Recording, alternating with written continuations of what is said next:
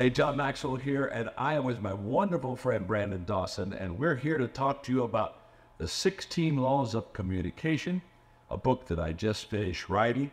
And I'm very excited because Warren Buffett said that if there's one skill that you need to develop to increase your net worth, I know we would think it would be finances, we would, because he's the finance boy. He said communication. When you can learn to connect and communicate and cast vision to your team, that's the most important skill that you can have, and that is what we're going to talk about. It's awesome. Man, you're so good at this. You're so good at this. All right, now I'm going to do mine real quick. Okay. Hey, everybody, it's Brandon Dawson here with another episode of Building Billions, where we talk about thought leaders, founders, entrepreneurs that want to take control of their future and just crush it. And today on my show, I have one of my most dearest mentors and friends. I've learned more about leadership from this gentleman and have applied it in my daily life, which has allowed me to become successful. So therefore, he's got a new book out, 16 Laws of Communication. We are going to be talking to my dear friend, mentor, Dr. John Maxwell. Look at that. Oh, come on, Brandon. Look at that. Dance together, baby. Look at that. That's amazing. All right, so John, I'm gonna just kick this off because you and I don't need intros or outros. We just need to do what we do best, which is to talk about how amazing your bodies of work are and how impactful they've been in my life. You know as well as I do that for years I broke down each of your laws. I believe there's 53. You've just added a whole. You just added 16. Minus some of the ones that you use to reinforce some of the older laws to reinforce these 16 laws in the algorithm. See, the thing I think people miss when they read your book sometimes, everything's an algorithm. You're telling them exactly how to do it in sequence. Yeah, absolutely. And what I can remember the first time we met was many, many years ago. And what you had done in your business is you had taken the 21 Laws of Leadership. And you had literally built your business with practices and principles off of those laws. And I remember sitting there and watching you teach, train, equip your people. And I thought to myself, now here's a guy that understands that a book is an asset that you take and apply it to your business to build your business. And that's exactly what we're doing. And as an author, writer, Brandon, that's what I love. I love more than anything else people taking my stuff and practicing it and then teaching it and then letting it multiply whatever they're trying to accomplish. That's why I do what you do. That's why you do what you do too. I mean, our heart, one of the things I always loved about you, Brandon, our heart is always, whatever we're doing, how does this help people? You're not a reservoir, you're a river. Mm. You're not storing that stuff up and damming it up and saying, someday I may need this water. You are just let that flow to the people. So everything I do, when I write a book, everything I learn, I say, okay, how do I apply this to myself? How do I become successful with it? And the moment I've got it figured out, the next question is, okay, now how do I get this to the people as quickly as I possibly can? Well, you know, John, in my first company, I had so much success early on in my 20s. That I almost thought I could do no wrong. And then all of a sudden, at the peak of my professional and financial career, it all went away. And I was a victim of why it went away for a few years until one of my mentors said, what did you create that caused those conditions? You need to go back and identify what you created that caused those conditions for that ultimate outcome to happen.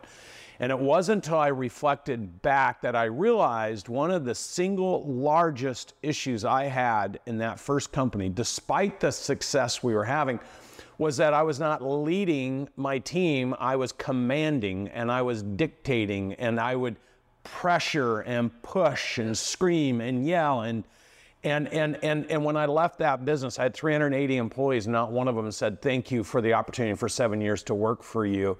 And I had to do some serious assessments to understand where was I deficient in my ability to connect to people and lead them as a leader, not as a dictator. And it wasn't until I opened that 21 Irrefutable Laws that it entirely, it was so crystallized in my mind the things that I had done wrong. Now, let's fast forward to reapplying the things I learned from you, becoming a true leader. Leadership is making other people's success easy.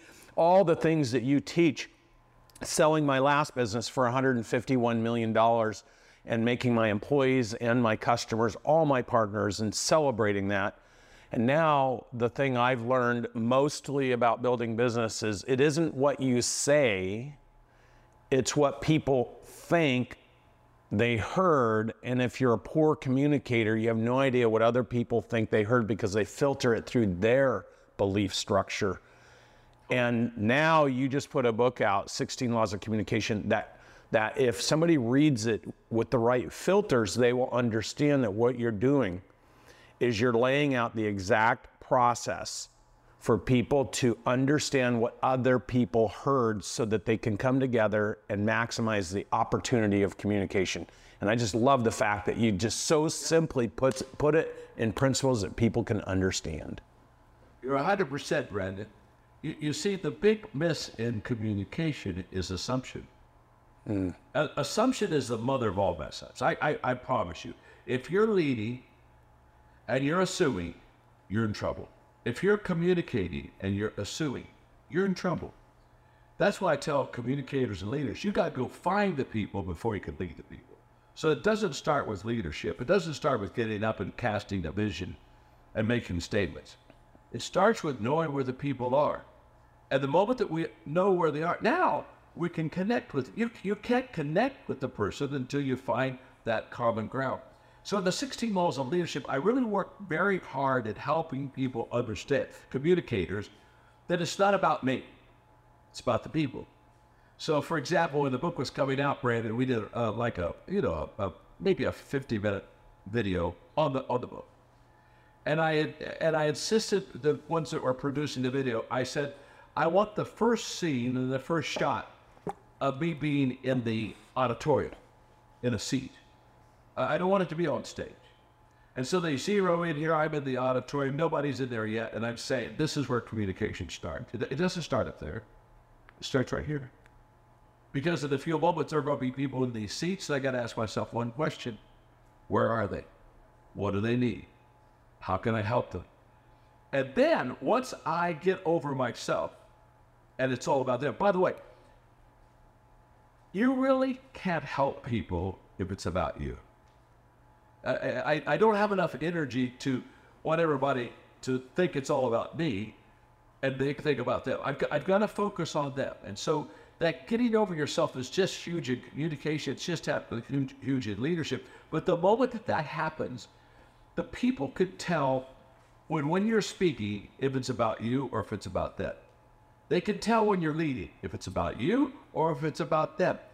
And so what I love about communication as a leader is the fact that you very quickly understand that the great communicators understand that it's always about others. It's not about me, it's always about others. And so when I wrote the book, I really focused on helping anybody that picks up the 16 laws of communication, focusing on the fact that the moment you're thinking about them, that's the moment your communication strength begins to be developed. Well, and I just go through and I read these laws in sequence, right? And you know, for me, I'm an algorithmic guy. I like to use all the laws in sequence, and I get down to where most business owners struggle, because my job is working with business owners to be able to grow and scale and maximize the value of their business, not just for them, but the people who trust and follow them and help them. And so when I get down and I read the law of relevance, it's like, most business owners would think that that means, if they just heard that, oh, I got to explain to everybody why I'm important and why my business is important and why what we do is important.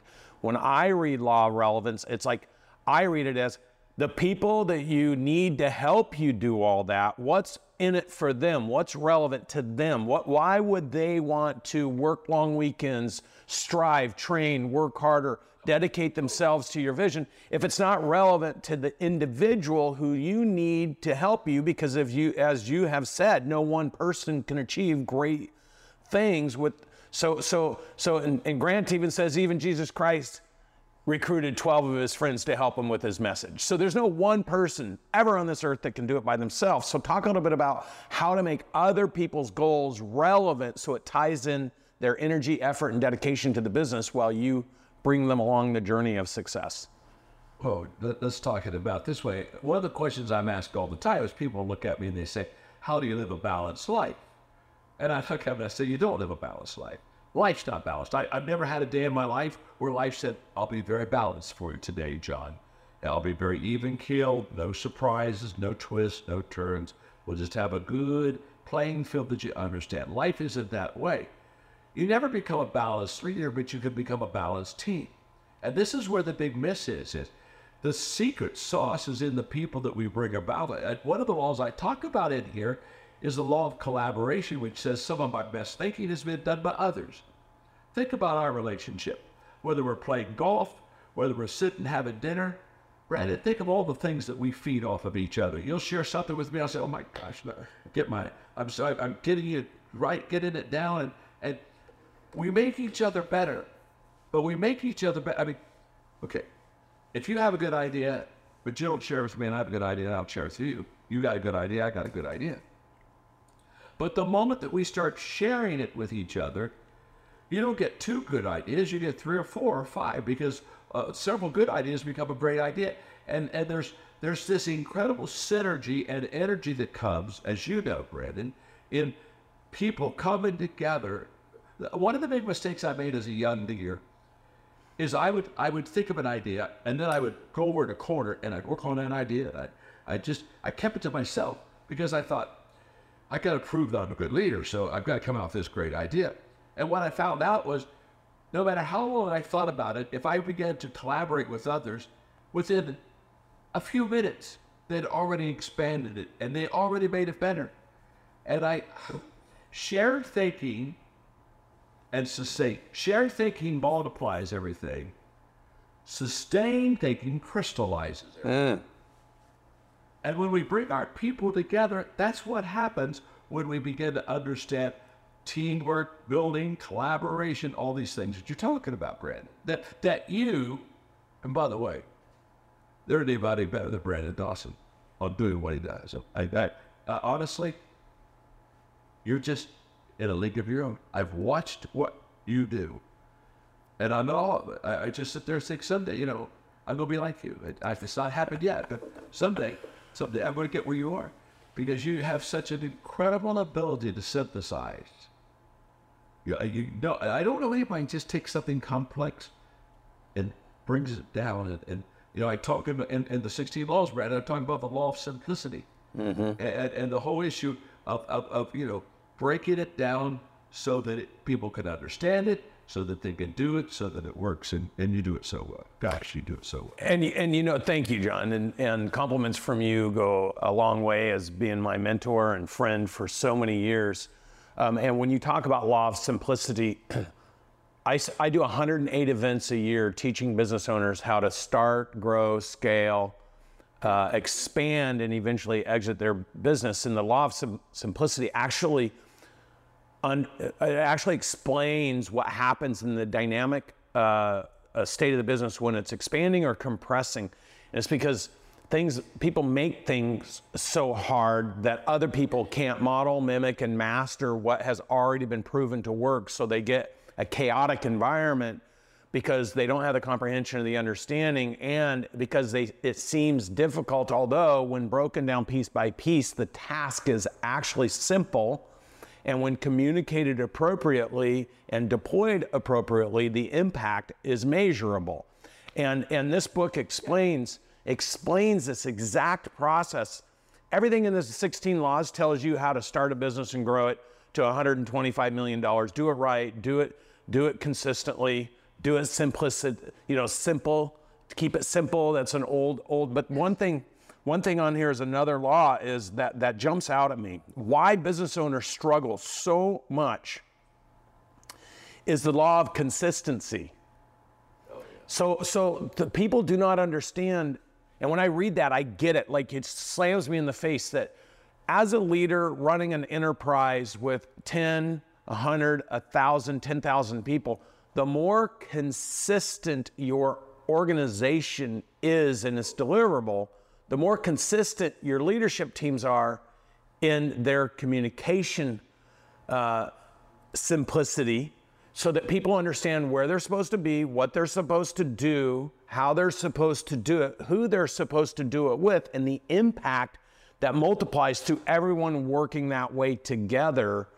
And for business owners listening to this, it's like, this is like when I see one word that John uses or one law, I apply it through all aspects of the business. Yes. Because for most business owners, they're so inconsistent. They're inconsistent about their targets. They're inconsistent about their goals. They're inconsistent about the law of the big picture. Like, where are we going? Why are we doing it? What's in it for everybody?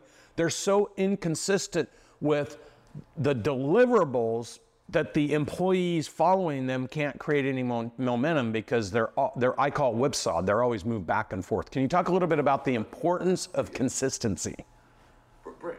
Brandon, consistency compounds. Let's just start there. It compounds.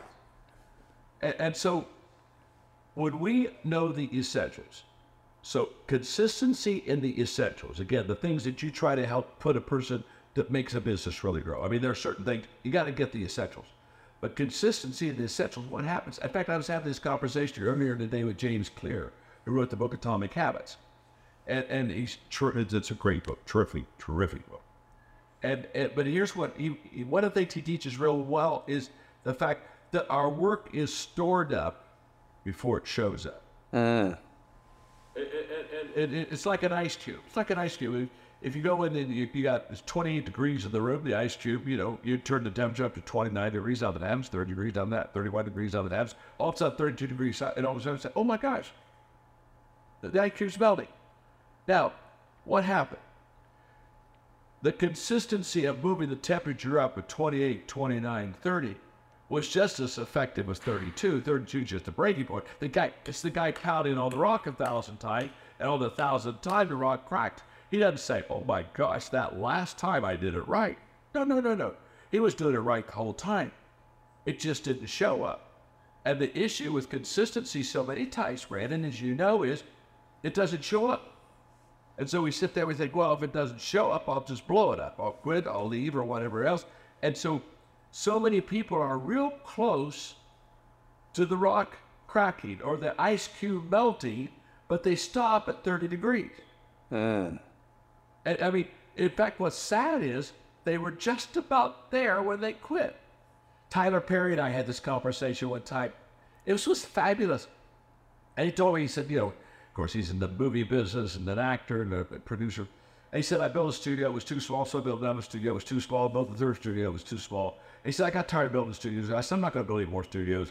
After 3 years of not building a studio and having his whole business go flat, Tyler finally said, okay, I'm going to build another studio. Now, here's what's interesting. In our conversation, it was probably about a 20-minute conversation on this. I said, Tyler, let me tell you what you just said. When you can afford to quit, you can't afford to quit. And this is the big miss. People, because it's just being stored up, they stop a little short. When the payday was chased around, it was just half a block, just around the corner, and all of a sudden it happens for them. But because they don't see it, they lack consistency, and because of that consistency, obviously, you can't birth it. And so therefore, hey, they stopped pounding on the rock at 995, and it was 1,000 that would add, the rock would crack. They're just that close. Well, and you know, so many business owners, we talk a lot about break points, and so many business owners are so close to either breaking through or breaking, right? 97% of all businesses under 100 million within 10 years will fail. And the failure, in my mind, comes from a lack of consistency across the whole business and that chipping at the rock. But I think the single biggest mistakes I think business owner make is the last three laws in the book. So I'm gonna run through these. Listening, law of listening. Well, if you're not listening to your team, and you're not hearing what's important to them personally, professionally, and financially, and you're not connecting with that, then why should they listen to you? And then it leads to heart. You said, if you want to get a hand, give one first. So if I want my team to do something, I need to first demonstrate what's in it for them, and I'm committed to their success. And then emotion. Where there's a lack of emotion, I have a rule in business, the only emotion that belongs in business is the emotion of celebration, because high emotions, low intelligence, but if you're celebrating, who cares? You can go break stuff and throw things at each other. You're all so happy, it doesn't matter. So when I read these laws, I see consistent, I just see the sequence in which you must connect with people to move them so they move the business. Talk a little bit about, personally, professionally, financially, talk a little about the significance of this. One of the laws I have in the 16 Laws book is the law of the thermostat. And the law of the thermostat says that communicators, leaders, read the room and change the temperature. Instead of trying to get people to fit exactly what they had planned, they read the room. And what does that mean? You read the room. What great leaders do? They listen, they learn, and then they lead. They don't lead first. And the key to listening is asking questions. Like I wrote a book, as you know, several years ago called Good Leaders Ask Great Questions. And it was all about the fact you just got to be asking the question. But the ability to listen to the people, to know where they are. You know, before Jack Welch passed away, of course, he was a mega CEO for General Electric for 3 years in the mid years of General Electric. And when he would go to a plant, he'd talk to the plant manager for about 30 minutes, kind of get the lay of the land. And then he said, "I'll see you at 3 o'clock." And he left. And he'd go through the plant. He'd go down to the lines, and he'd talk to the people, and he'd ask them questions. And at 3 o'clock, he'd come back to the manager and he'd say, "Did you know? Did you know this? Did you know that? Did you?" And the manager would say, "Oh, I had no clue." Well, what was Jack Welch doing? Mm-hmm. Jack Welch, instead of staying in the office, was out there with the people, finding out what worked, what didn't work. Because here's what Jack Welch knew. The answers are always at the lowest level possible. The problems are solved always at the lowest level possible. The decisions have to be made always at the lowest level possible. And so that's where he went, and that's what he learned. And then he led. I think so many times we're so anxious to lead that we haven't found the people yet, and that gets us back to the mother of all mess-ups, which is assumptions. Yeah, and they have it, and when they do know what direction they want to go, and they do have this picture, they forget to include the picture for every person they need to get help from in order to accomplish it. And that's the heart. That's the law of heart. It's like, that's right. How can you expect me to show up and be the best version of myself every single day for you if I don't believe you as my leader are showing up to be the best version for me, to give me that example so I have something to follow, but also something I can add value to, which is another law. So it's just, it's incredible when you use the word simplicity. It's incredible to see how you've just laid out the blueprint. If somebody reads it, applies it, learns to understand it, and then perfects the law, one sequence at a time, one step at a time. And simplicity, let me break it down, because in the book I talk about the fact the secret of my simplicity are the following things. One, values. Once you know what your values are, you can make any decision. It's, decision making is easy, but if I don't know what my values are, I can't make it. Mm-hmm. Second is principles. There are certain principles that just absolutely work. It's the North Star. So when I have my values aligned and I understand my principles, and then I know what the priorities are, which is where the effort has to be extended. Now, all I need is a system, and that's one of the things that you're so strong on is developing. The systems are freeways. They just get you to, it's the best way to get where you want to in the quickest way possible. But when you can combine your values, your principles, your prioritize, and systems well, and become intentional. That's the last key word. Mm-hmm. Just intentional on here's what I do, and here's why I do it, and this is why I do it all the time. Once that happens, I'm telling you, you could build a great work. You could be a terrific leader. It happens once you get all those things in order. And you spell it out. And 16 Laws of Communication. I mean, look, I think that for people watching this, especially if you're in my audience, you know I talk about the impact John's had on my life, and you know that I talk about the various laws and how they fit into starting, growing, scaling your business, these 16 laws of communication really funnels down for you the sequence in which you should structure your activities in communication and assess to yourself, like assess, are you being open? Are you being honest? Are you being direct? Are you being sincere? Do you paint a big enough picture for people so that they can see themselves succeeding inside of your success? And then are you attaching that success to the things that you need to have them help you do in order for all of you to succeed? It's in the book. Read the book. Don't just read it though. This is the one thing I learned when I started with 21 Irrefutable Laws and went through every single book that John's written, is that you don't just read it, you immediately go out and apply it. I would just challenge everybody to take this book, go through each chapter, design your plan and deploy it in your business immediately, and watch what happens when you break through the stress, the friction, resistance, fear, anxiety, stress, all these things that happen because people are just uncertain because they don't know what they don't know. And you have an opportunity using this book to lead them to success. Totally. Love it. Now, John, let's pivot for a second here, because look, you know how much I love you, and you know how much I've learned from you. I think that's the most important thing. I learned to love you because of what I learned from you and your commitment to teaching that you wrote the foreword to my book, 9 Figure Mindset. And it's coming out here in a few weeks. And I think the one thing I would ask you, because the audience watching this, a lot of people don't know who I am. Everyone should know in the world who you are if they're listening to my advice. What would you say would be the reason that you were willing to write the foreword? And then what have you actually experienced personally with me watching the evolution of my success that would even justify writing a book like this? Well, first of all, when you write a foreword to the book, you don't write a foreword to the book because of what they put in the book.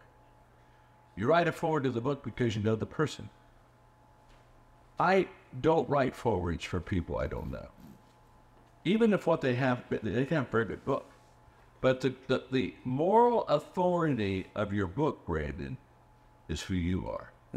So you're not writing a book for a reader that you have some things that you've thought about that you would like to pass on because I think maybe they could help you. You're writing things that you have lived. You are writing things that you not only have lived, but that you've been very successful in. And so when somebody asks me about the potential of a book, I always say, look at the potential of the person. If the person is doing well, then the book's I want to read the book. If the person isn't really doing well, I mean, if it's fiction, I might read it, but I'm not for self-help and personal growth and development, I'm only going to follow the person that succeeded. Brandon, one of the reasons that I have so long admired you is because you don't just tell people what you're going to do, you show people what you're going to do. You and I both know, when you try to train and equip people in something that you're not good at, it's as worthless as could be. I mean, we're not sitting here talking today and you're saying, John, I'd like you to talk to us about ballet dancing. Well, what's a fat person like me going to talk about ballet dancing when I can't ballet? I mean, nobody wants to hear me do ballet. No, nobody on this show today has looked and said, boy, I hope John Maxwell breaks forth in song. If he would just sing a while, wouldn't it be amazing? Come on, sing a little, John. No. Nobody wants to hear me say, I can't sing. They want me to talk about leadership. They want me to talk about communication. Well, when I talk about Brandon Dawson, you are the real deal. You are show and tell. It's like my mentor, John Wood, he used to tell spiders, don't tell me what you're going to do. Show me what you're going to do. The reason you are so successful is because you have moral authority. And the reason you have moral authority is because you've done it. Brandon, you are a leader that can honestly use the words of Jesus. Follow me. Just follow me. Just follow me. I've done it. I've been successful with it. Think about it. The only reason to follow anybody is that they're successful. Just think about it. If LeBron James was with me in the studio and we're going to choose up and have a pickup basketball game, and LeBron's going to pick some players, and he's going to pick one. I'm going to pick one. When LeBron's picking someone, everybody's jumping up and down saying, pick me. Well, they want to be on the winning team. When I'm picking somebody, they're diving beneath the desk and They're hiding. They already picked it. They're not going to win with me. The reason people join a team and the reason people follow a leader like you, Brandon, is because you win. You've been successful. This isn't theory to you. This is practice to you. Now, one more thing about you in the book. It's one thing to have been able to do it. It's another thing to be able to train others how to do it. You and I both know there are some really good individual producers that they just do good. They make a lot of money for themselves and they do well, but they can't develop teams. What you have succeeded in doing is you do it, but you've all succeeded in getting other people to do it. To me, the greatness of a leader is what he or she has been able to reproduce in other people. To me, the validity of leadership is how many people do you have that you've trained that are successful themselves.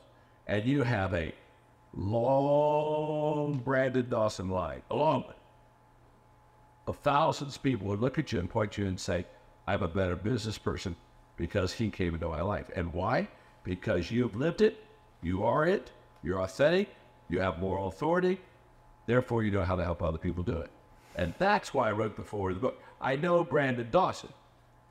If I know Brandon Dawson, the book's going to be fine. If he's the real deal, the book's the real deal.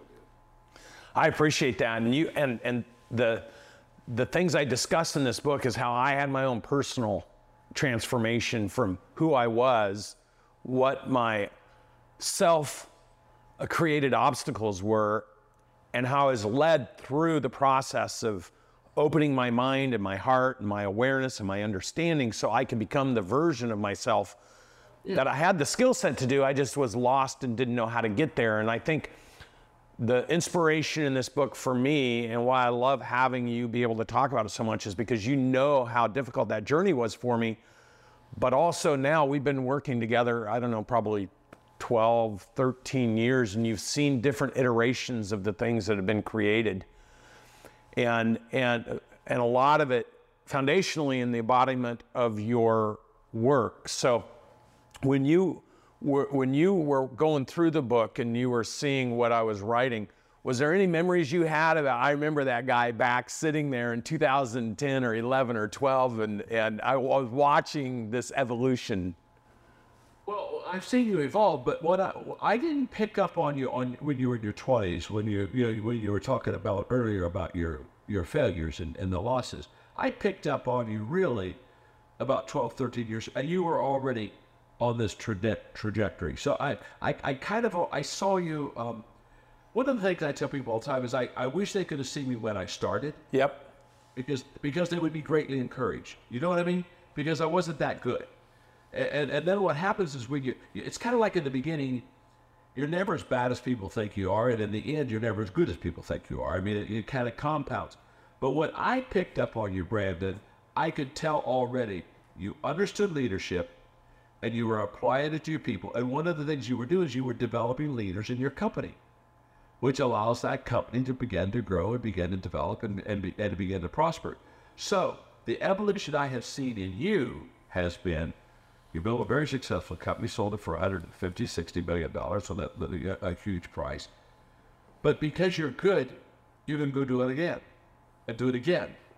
And you're not a one-hit wonder. You know what I mean? For people my age, we remember Debbie Boone, who sang You Light Up My Life, and for 6 months it was the #1 hit, and everybody's singing You Light Up Your Life, but there comes a time when you look at Debbie and say, do you have another song? I mean, you know, or is it going to be You Light Up My Life? I mean, it was #1, but we've heard it now. We got it. We memorized it. Do you have anything else? The successful people, Brandon, have been like you. They built a company, sold it, go over here, build something else. Those are the people you want to follow because they're not what I call one-hit wonders. And the evolution I've seen in you is maturity. When you build one company, there's a way to do it, and you have a tendency to kind of say, this is how you do it. When you start building others and become successful, you become much more big picture and you understand the nuances and the contextualization of a company that really makes the art form of building it very important. So where I see you growing and evolving is you understand the art form. So you can take anybody where they are and you can apply it to where they need to go. And you can do it on their common ground, not yours. That is a gift. Very few people have it. You do, Brandon. Very few people have that gift. Well, thank you, John. And obviously, just being such a strong impact in my life from so many different reasons. I think people talk about you as being a leader coach, you know, a teacher of leadership. And I all the time explain to people that you're a personal, professional, or financial through the business coach, because the way you teach is algorithmic. And I think a lot of people try to read things in one off and try to figure out how to make that one thing apply. Whereas there's a sequence in the way that you actually teach and you write and you define and you lead and you program. If somebody's willing to be programmed, it will program them to success, which is why I think I've had so much success is just follow the algorithm. Don't try to change it. Don't try to pull things out of it. Just follow the breadcrumbs to success and stay consistent, which is why it's one of your laws. And so for you to be the person that wrote the foreword to my book, 9-Figure Mindset, this book really talks about, for me, John, all the obstacles I had to overcome. I sucked at leadership. I sucked at reading financials. I didn't understand it. I wasn't owning operations. I was a great sales guy that could grab attention and sell a big vision, a big perspective, but I wasn't able to follow through on the details that allowed it to work. And I created the conditions for my private equity group to eventually say, this has worked enough for us to sell it, but we don't have the confidence it's going to work enough, long enough for it to get better than it already is today. Therefore, they sold my business. So I had to move from being a victim to a student. And I just want to tell you, and you know this, and we say it all the time, but you taught me so well, my friend. Hey, Brandon, here's what I love about you.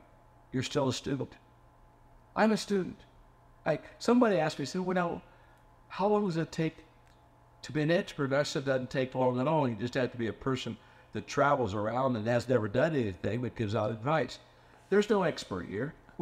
There's no finish line. There's no finish line. I mean, I'm still growing. I'm still learning. I'm still improving. I'm still reading. I'm still doing everything in my power to make my life better, and you are too. And I think that is really key, because if you have a finish line, when people have self-imposed finish lines, what happens is when they cross it, they're finished. Hello, there's something wrong with that picture. I want to keep learning. I want to keep improving. And when you and I are together, we can hardly wait to pick each other's brains. We can hardly wait to ask questions. Why? Because you're going to teach me, Brandon. And when you wrote the book and I read it, I realized immediately, you have something to teach me. You have something to deposit in me. And every person that picks up your book, they're going to get deposits in their life that will never be there without it. So it's kind of like, is the illiterate person who can't read any worse off than the person that is literate that doesn't read? And so it's, when you put, it's kind of like, why would you pass up on this book and get into it and get the gold, get the gold, get the gold?